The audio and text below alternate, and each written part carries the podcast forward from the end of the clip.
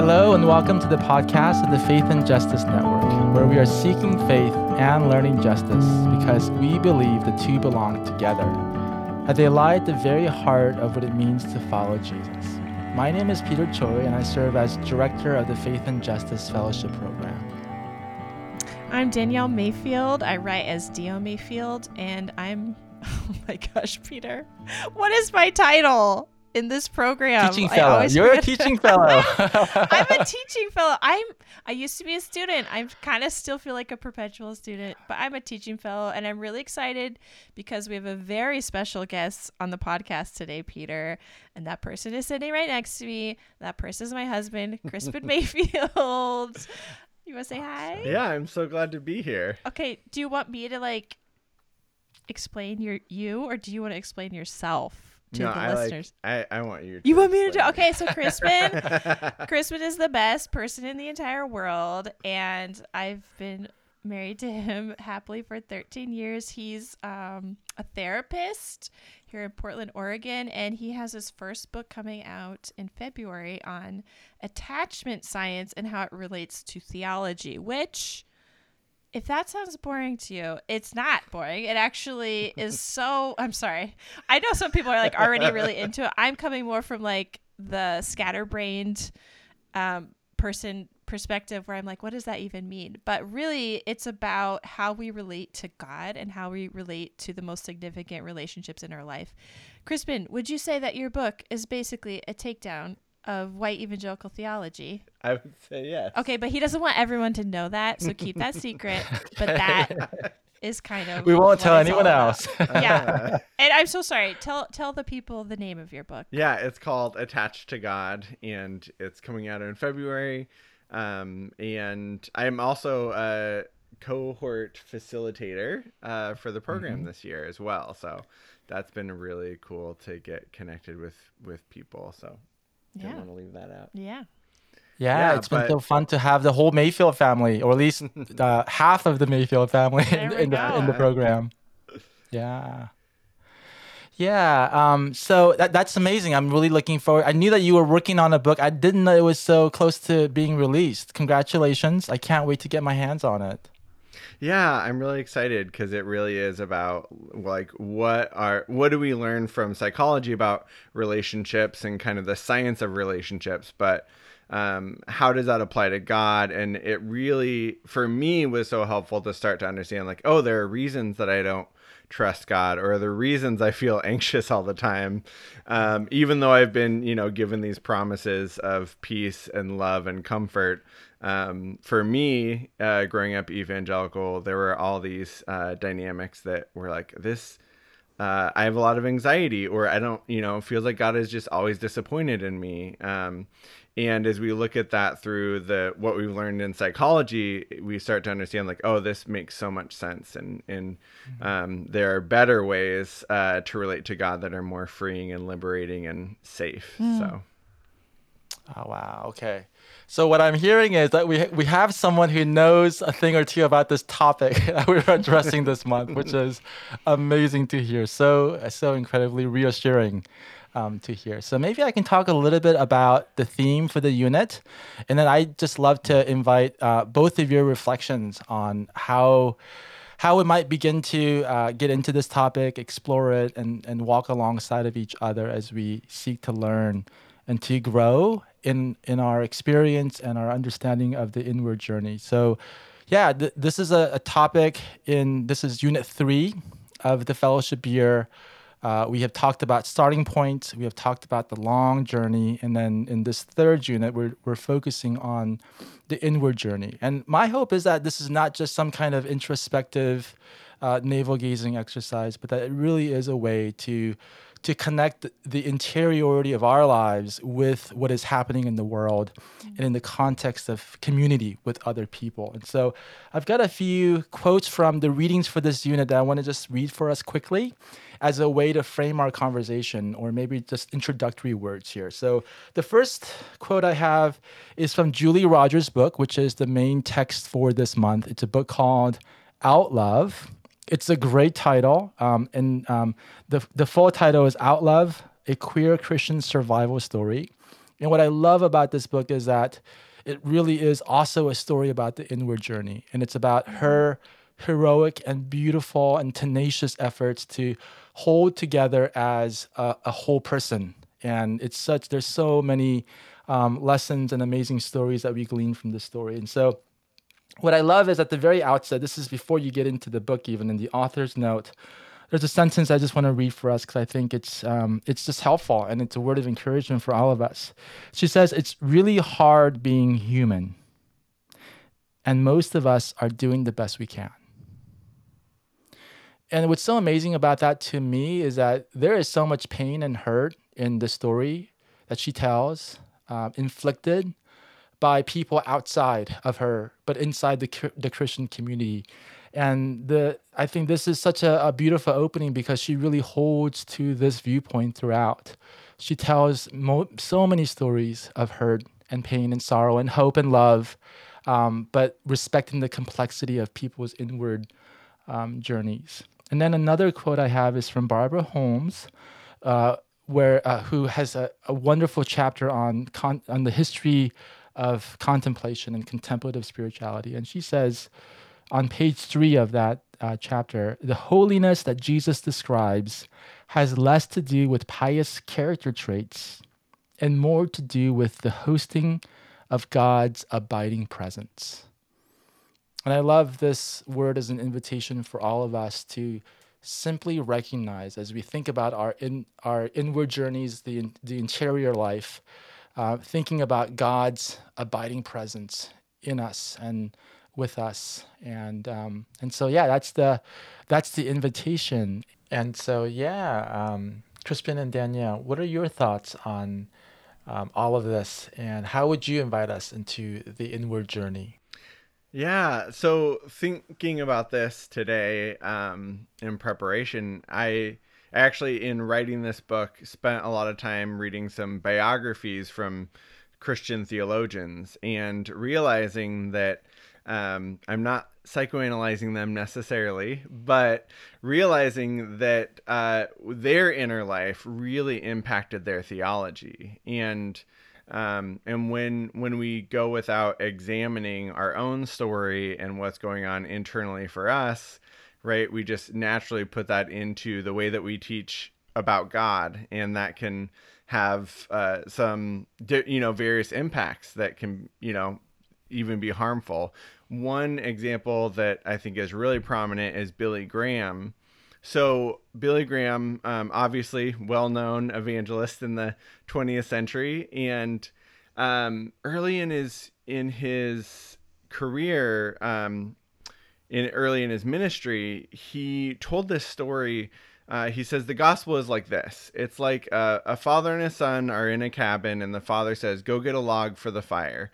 The son was engrossed in a novel um, and so he doesn't hear the dad and so the dad raises his voice and says go get the go get the wood and the son's like no i'm not going to he slams the door leaves right comes back two weeks later and says dad can i come in and the dad's face softens for a moment and then grows stern and says you can come in as soon as you go get that stick from the wood fi- pile and put it on the fire like i told you to in the first place and what's so striking is like here's Billy Graham, who you would assume knows the prodigal son story, right? Mm.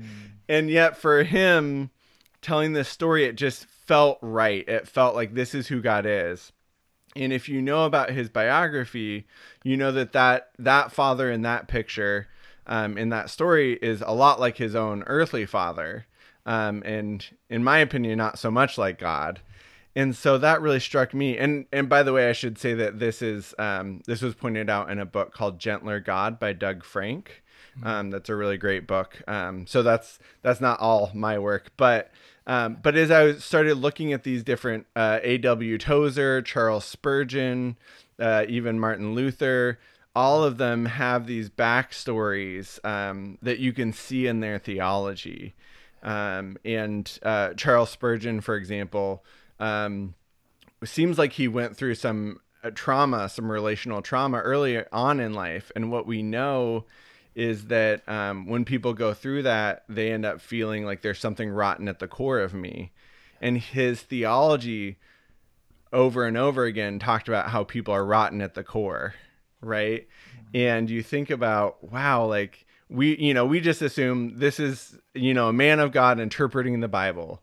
Um, but when we don't look at where we come from, when we don't do some of that inner journey, um, it it really comes out in what we emphasize um, in ways that, like the Billy Graham story, is so shocking to me because you're like, this is so different than the prodigal son, right? Um, and yet he still told that as like a gospel story. Wow. Yeah. Yeah, I think this is interesting because the theme of this month is the inward journey. And, you know, Krispin's a therapist. Peter, you're a historian, right? And I am someone who is a big reader and loves to read. Um, and just, it's an interesting way to go into this really big topic is to think about the inward journey of the people we you know, respect or have been lauded in our lives. I always think about I met Krispin at Bible College here in Portland, mm. and I worked at the library there. And there was this book uh, that one of the classes used, and it's called "Marriage to a Difficult Man," and it's about um, Jonathan Edwards. And it's so fascinating because I think about that book all the time. It'll just come up out of nowhere. I'll be like, "What? What does that mean?" Like um, and it was really like his wife was so holy to kind of put up with all the things that came along with being married to a really famous, um, you know, preacher and, mm-hmm. and theologian. So I just think it's an interesting way to look at the inward journey of others impacts us. Mm. But I think you already brought up with Julie Rogers' book, it's like we all have a duty to tend to our own mm-hmm. inner lives. And that's where things like, you know, contemplation can come in. I just want to say if anybody's listening and you hear like, oh, you should do more contemplative work or you should, you know, fo-. I hate all that stuff like a lot. Mm. And what I first think of is someone like Richard Rohr, which don't get me wrong, Richard Rohr's fine. He's fine. But like he is like held up as the image of what it means to be like uh, a calm, cool, collected spiritual person sometimes is how I feel. Mm. And I'm just like, I'm sorry. I am a very frazzled mother who is really freaked out about the state of the world. I I'm not Richard Rohr and I can't spend all day in a monastery. So like what does my inner journey look like right now in this season that I'm in? Cuz I'm in a really different season than a Richard Rohr. So I just want to mm-hmm. put that out there and say if you're feeling overwhelmed by thinking about the inward journey as it's just about prayer or meditation, like it's a lot more than that. And I think when it comes down to it, it does come down to these principles of how do we view ourselves? How do we view others? And I, just to be really transparent, Actually, Krispin, I think I just texted you this a few days ago. I was like, mm-hmm. do I have really bad self esteem? Like, I'm hitting this limit of, um, since it's been the pandemic and I haven't been able to find much of my like self worth in doing things, right? Mm-hmm. I've had, I've been forced to confront my, my inner life a little bit more. And I've been pretty discouraged to see, um, that I don't like myself very much. And that is not mm. going to last me the rest of my life, right? If we're thinking about the long journey, we have to be able to operate out of a place of belovedness and not scarcity and not fear. And so this is just a continual journey I'm on. And I know mm. Krispin's like way farther down that journey than me and mm. probably has seen me struggle a little bit, which is why I think this attachment science stuff is so intriguing to me. Yeah. Well, I think, yeah, as you're saying that, I think there's two things that come up. One is um, a conversation that we had when at the end of our three years in full time ministry, which was we were starting to look at um, what kind of life are we calling people into if we are if we are living in a way that's not sustainable, that doesn't have rest, um, that is, of course, as Christians, we're called to be self-sacrificial, but um, in if we are living in this way of just running on fumes, um, that's not good news to give to other people, right? That we're trying to invite them into this way of following Jesus. Um, what are we inviting them into? Are we inviting them into um, you know, also running on fumes. And so I think that's a, a piece um, around that. Yeah, it, it might not be in a monastery all day, but are we living lives um, that are connected to ourselves, that are connected to others in meaningful ways, and, and connected to God, and that there's some rest and safety there? Yeah. I love this because there are things that both of you are sharing that have illustrative lessons or maybe insights that we can glean for thinking about the inward journey. Like, so observation number one, your that story about Billy Graham, that's such a strange story. Like, uh, even apart from um, trying to illustrate the gospel, like that's just a weird story to tell uh, in the first place, right? It doesn't I don't even know if that, that it makes sense.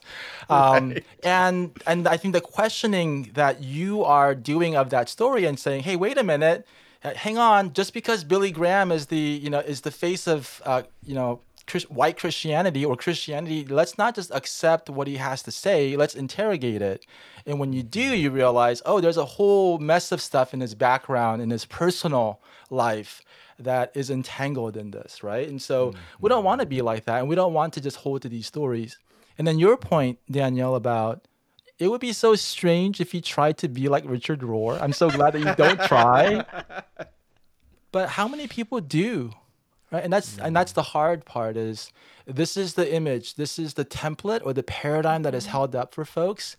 And um, yeah, it's not good. And so we're trying to find a better way. Not that we've got it all figured out. And part of the challenge of this unit is we have so many materials. And I guess the the word of invitation and encouragement to all of us is we, not everything in this unit has to resonate completely and just blow your mind. It may be that some things don't work and some things do. Some things will take time and other things will be practices that bring life to you today. And I think just having discernment in that is going to be really helpful. So as we think about that, what are some um, some helpful tools or resources or practices that have been um, in part of your lives? Okay, I want to I want to say something really quick, and then I, I kind of want to ask Krispin a question. But one thing I will say that um, knowing you, Peter, and just looking at the materials that you pick out for each of these units, you know, I think you were pretty intentional in the voices you chose for the inward journey. And tell me if I'm like making an assumption here, but like for instance, Julie Rogers' book, right? Somebody who grew up gay and a Christian, like the fact that she's still a Christian today is a miracle and it's a testimony to an incredible amount of inward journey that must be done right and so uh, my sense is that you picked out sort of what as a white evangelical you know i would call like outsider voices or people kind of outside that mainstream because these are these are the people who've done the work and I don't think mm-hmm. everybody's done the work who's writing Christian books, even Christian books on the inward journey, right? And so, I, I don't know. Is mm-hmm. that kind of what you were thinking when you when you picked some of these readings? Yeah, yeah. Um, I mean, some of these, and so like we we have some guest teachers this unit as well, and so Chuck DeGroat and Scott Sherman are also speaking into this topic, and so I want to give due credit to their voices and the readings that they've assigned. Um, but I think about like um, Julie Rogers is a great example, and then we, we're reading two amazing women um, who are writing about African American spirituality. So I think about Diana Hayes, and I have another quote here from her from her chapter where she says, "Although African slaves were taught a distorted Christianity that ma- mandated their oppression and denied their humanity, they were able, paradoxically, to discern the kernel of truth in Jesus' message. God is a God for all, and all of God's creation is good. Mm. That's just mm. such an amazing and beautiful distillation of the gospel message. Much better than Billy mm. Graham's story, in my humble Right. opinion. Like a Yeah. million times Right. better. Well, I was thinking, you know, I, I mentioned I, that I'm writing this book on attachment, and there's insecure attachment, there's secure attachment, there's these different qualities of relationship. Uh, but what we find with healthy, safe, secure attachment and relationships is that there's this element of delight, of being delighted in. Um, you know, that, you know, and, and of course it's like, you know, singing to your kids, right? Like, that you know who else do you sing to i don't walk into my office and like you, You know, sing to me a lot. that's true but you know, you think that's Your family. that is You sing to your family. Yes, there we go. right. There we go. And so, you know, just that aspect or the way that your, you know, your eyes light up when your kid gets home and that delight, you know, really has been n- in a lot of ways not um not passed on in the church. Um theoretically, you know, God Mhm. loves you, but Mhm. there are all these caveats and I think Can, that can I interrupt really quick? yeah, Because uh-huh. I think this is important to just name explicitly. Growing up Christian, you hear that Jesus loves you like a million billion times, that God loves you.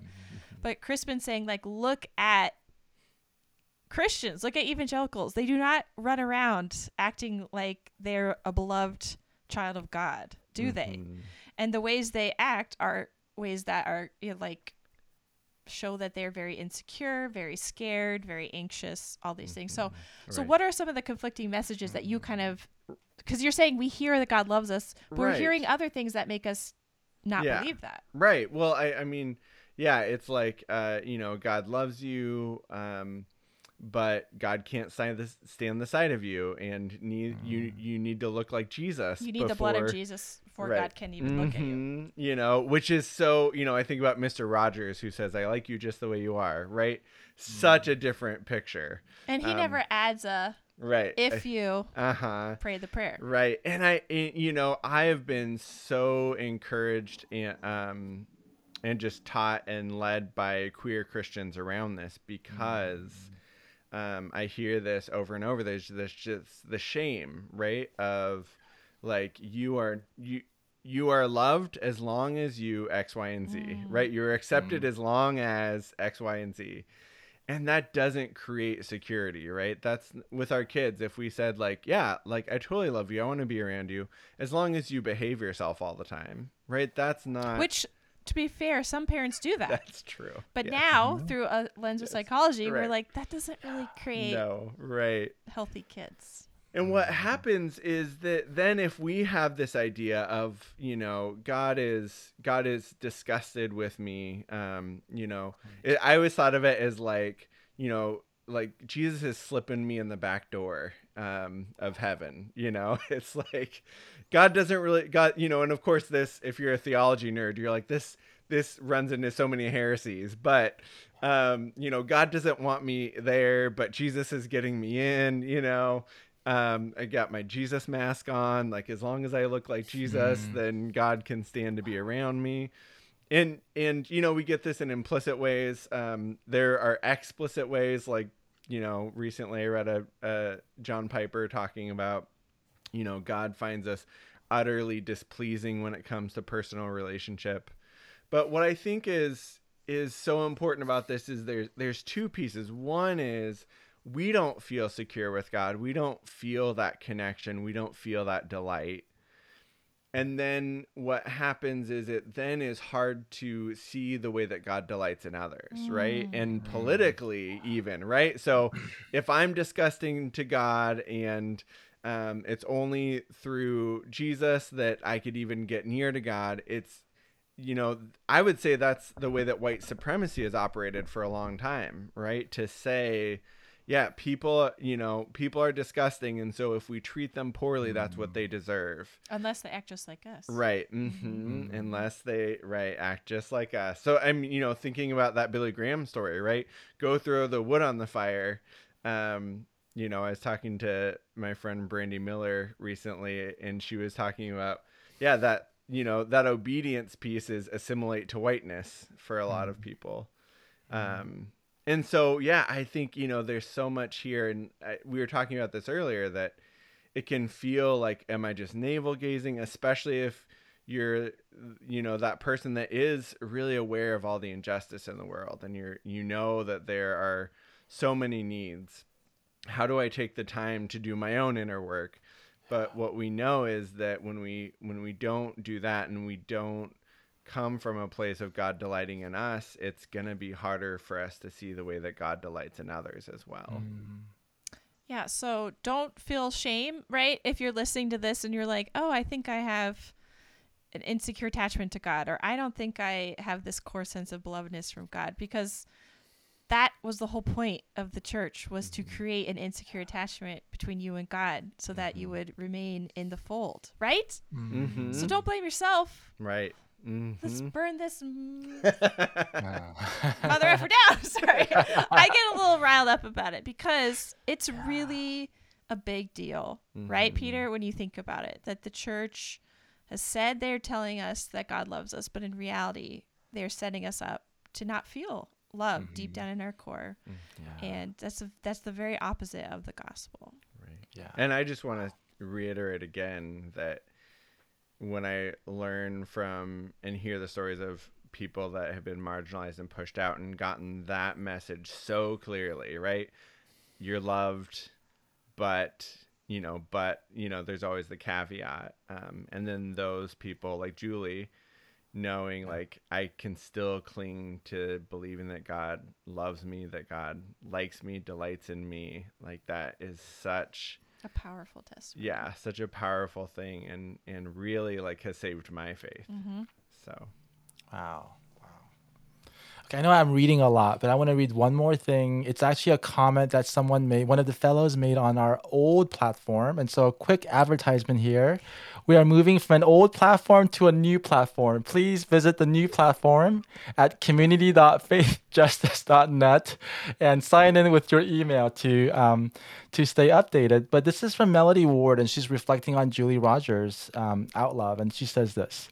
She says, "Just finished reading Julie Rogers' Out Love, and it was deeply moving.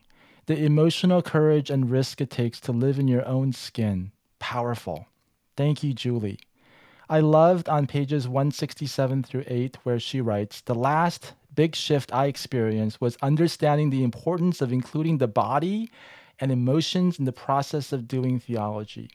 Pastors in my community often dismissed everything but the mind. Mm. The evangelical message was clear bodies were bad, feelings led you astray, emotions were suspect, and the heart was deceitful.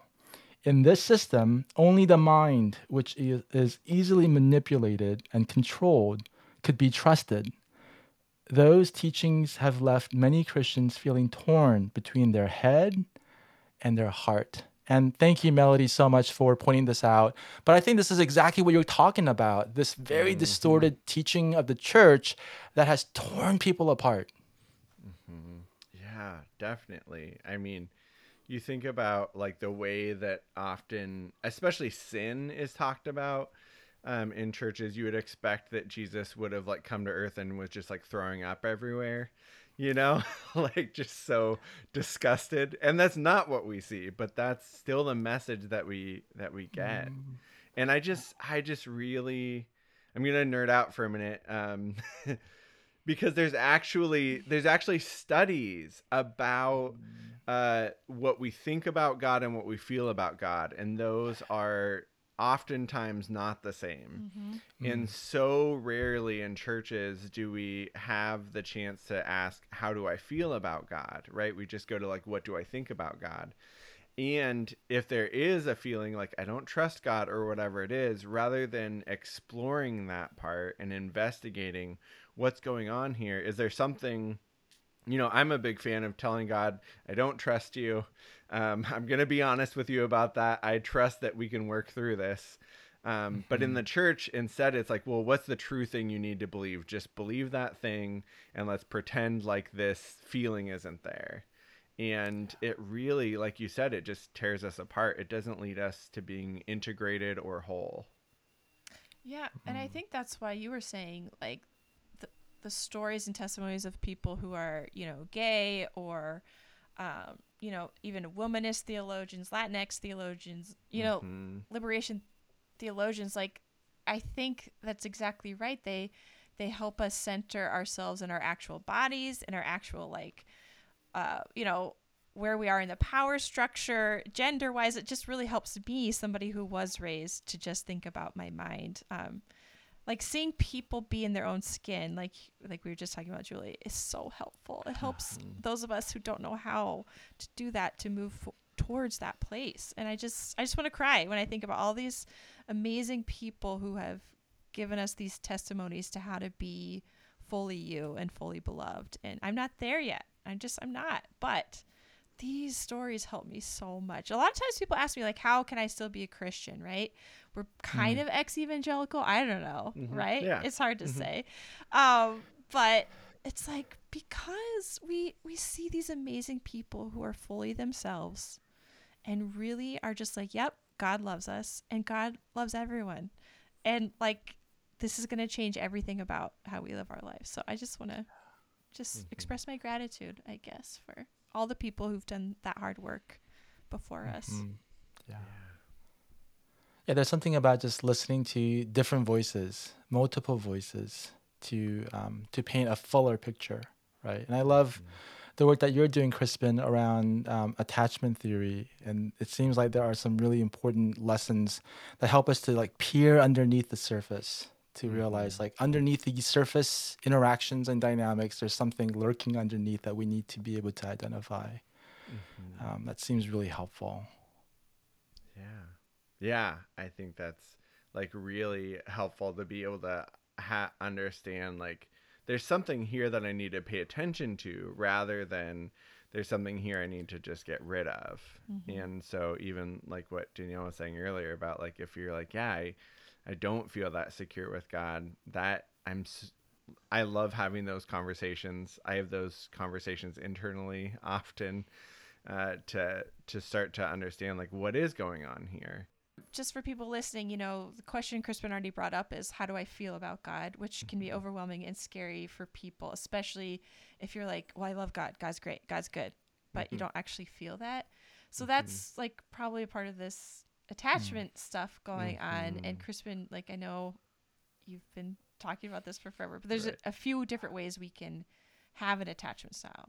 Right, yeah. And so when we don't feel secure, when we don't feel that um, ability to just trust or just approach God, um, there are these different attachment styles that develop. And actually, these are, uh, we see them with uh, babies in, in their parents, we see them with infants, we see them with kids, um, we see them with couples. Um, and so basically, I'm just saying, well, do we see it with God too? And we do.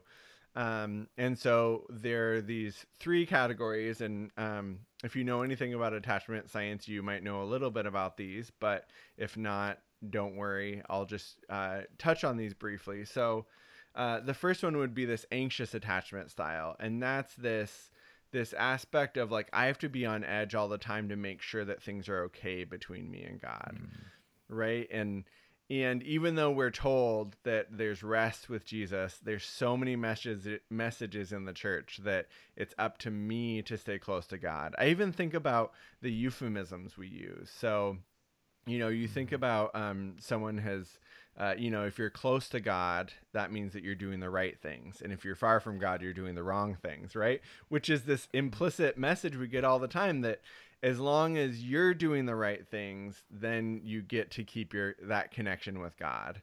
But if mm. you do the wrong thing then god's gonna be far. But that's what happens, Krispin. what do you mean? I'm just kidding. I'm just talking. I'm just. I'm just like I can sense people through the space time continuum feeling really anxious as you're saying this, Krispin. Well, I 'cause they're like, think- but it's true. Right. You have to act good to be I close mean, to God. Yeah, yeah. Exa- I mean, just an example. I was having a conversation with uh, someone recently that was talking about. Um, it was someone who had gone through a lot of trauma, and then they turned to substance use to deal with that. So they had spent a lot of their life drinking, and um, and the person that I was talking to, they said, yeah, you know, it's just really sad because they'd gone through such such hard times, and then they, you know, walked away from the faith because they were drinking and um, you know, and they weren't close to God, and God could have provided comfort. And I was like, I like to believe that God is with someone like that, you know, and the church, you know, I, I believe so that God is with someone like that. Um, but the church, we totally flip it upside down, and that's that's really a dominant theology, right? God is close to those that are in church on Sunday.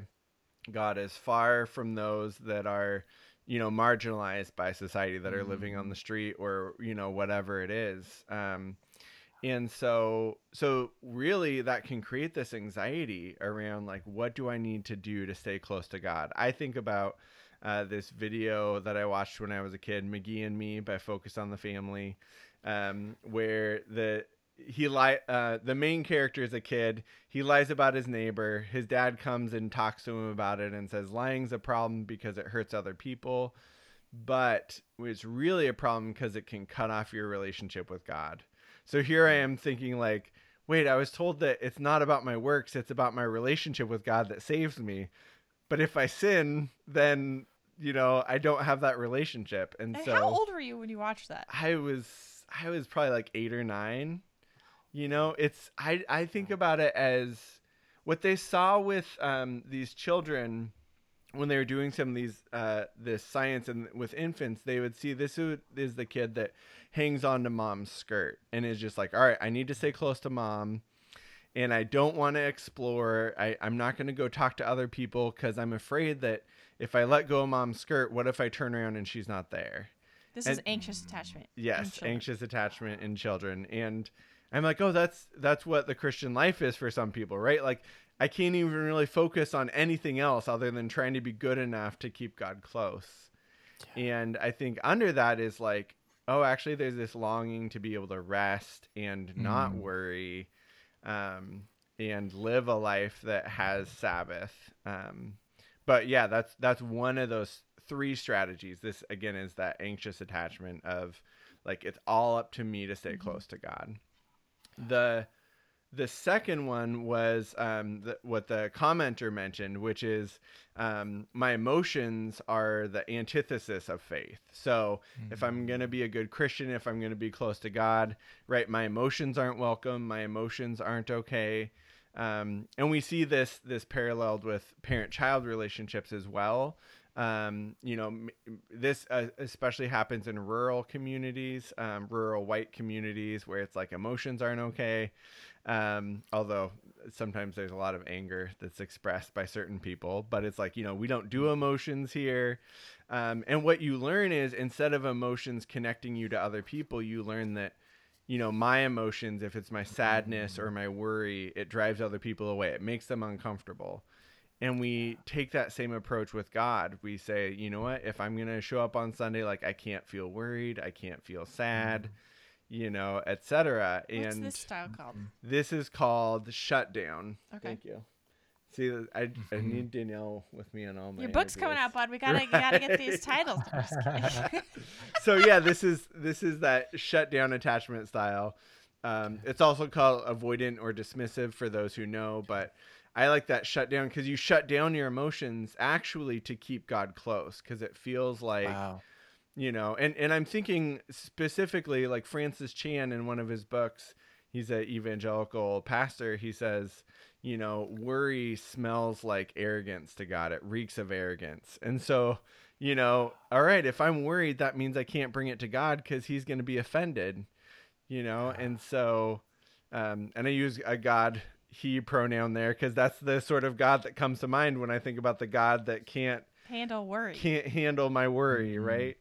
Um, and that goes, it goes both ways. One is like I need to not be emotional if I'm going to get close to God, but it's also I can use my faith to to not engage with my emotions. So I'm worried about my job, but instead of like telling my friend like, "Hey, I'm, I'm actually feeling really worried these days. Like I don't know if I'm going to be able to keep my job," we just say, "Well, God's in control."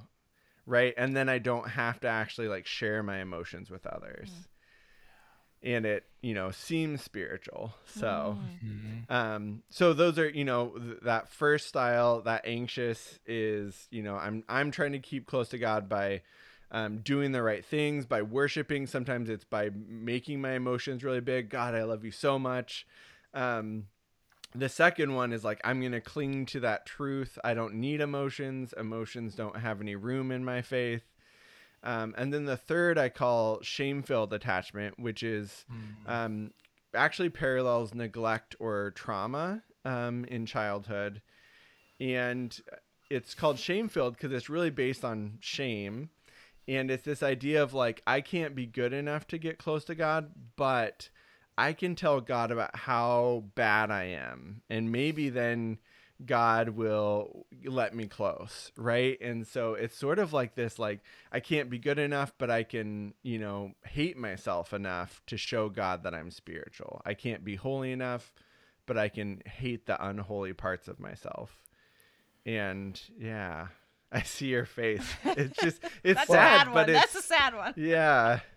It's well, it's really sad. All three of these are really strange, and but what I'm struck by is they're strange, but also so familiar, right? And Mhm. So right. like, yeah. they, they it's ring so true or not true. They ring. Fa- they they sound familiar because I've been surrounded by this version of spirituality and Christianity. Mhm. Yeah. And I've, I've, as you were talking, Krispin, I was like, these, these forms of being attached to God are celebrated in the communities I grew up in, right? Mhm. Being over the top and very, uh, you know, hyper aware at all times of your relationship with God, very celebrated, but also diving into the intellect, downplaying emotions at all time, um, and then also the whole "I'm a wretch, I'm a filthy Right. worm, but God Mhm. loves me anyway." That's Yeah, like we went to a church uh, over 10 years ago that like every time it was communion, every Sunday. every Sunday eh, before communion, the pastor got up and was like, you know, we're disgusting to God, we're wretches, we're filthy. He just made you feel like shit before you could take communion. And that has stuck with both of us Yeah. as so different Mhm. than feasting at the table with Right. Christ, you know? And yeah, and where you end up is I can either be far from God and feel kind of okay, or I can be close to God and feel like I'm being judged, feeling like I'm upsetting God, you know. Um, and it, it's really it's it's like um, like I said, it can parallel neglect where it's like, well, I can either be far from my parent right or i can be close to them and they're going to maybe verbally abu- verbally abuse me and that's really what it sometimes feels like in the church is like i can i can not go to church on sunday and feel like i'm far from god. I don't think you're actually far from god but you know feel like i'm disconnected because i really want that connection with god. But if i go then i'm going to hear that sermon that's just going to tell me again how terrible i am. Mm-hmm. And i already feel bad about myself you know? I already I you know I just think about so many people that come into the church on a Sunday morning that are like I don't feel good about myself. I mm. don't think I'm a good person. I don't think I'm lovable. I don't think I'm del- you know God doesn't delight in me. And I've been in enough church services where the pastor for some reason thinks my job today is to tell people how bad they are. And it's like I already know like that's the message I'm already know. getting. Right. I need a better message, Yes. which is that God loves you. And I think within that is God loves everyone.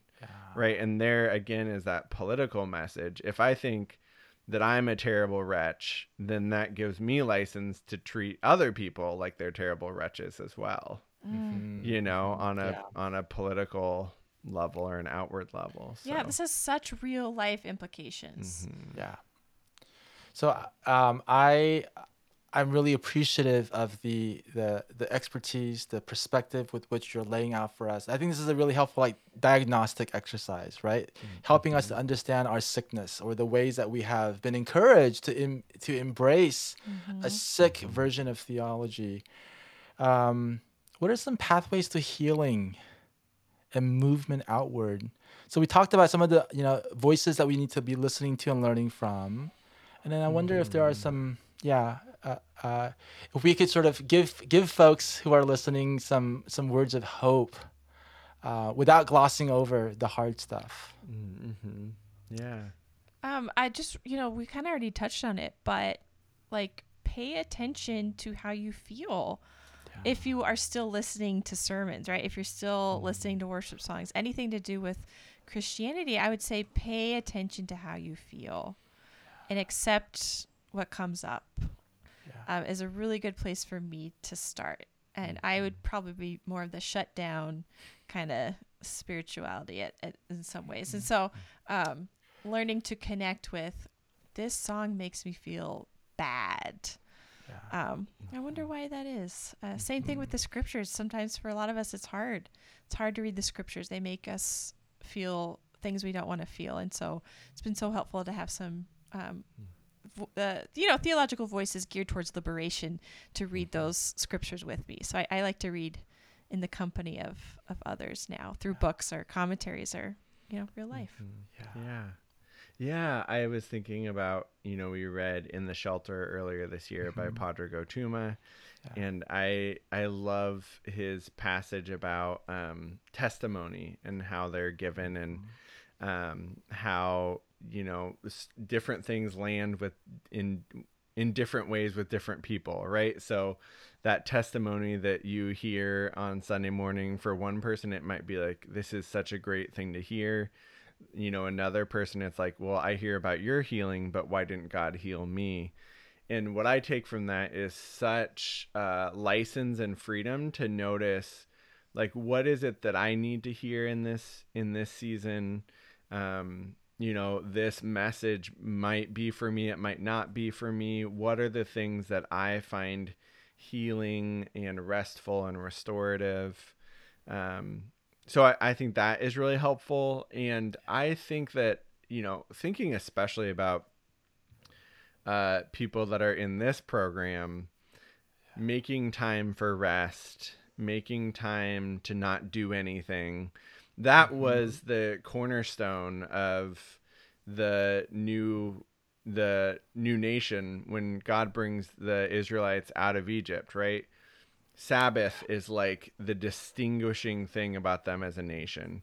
Um, and we've really lost that. And I think it can be really hard when we know about all the injustice in the world to take that time.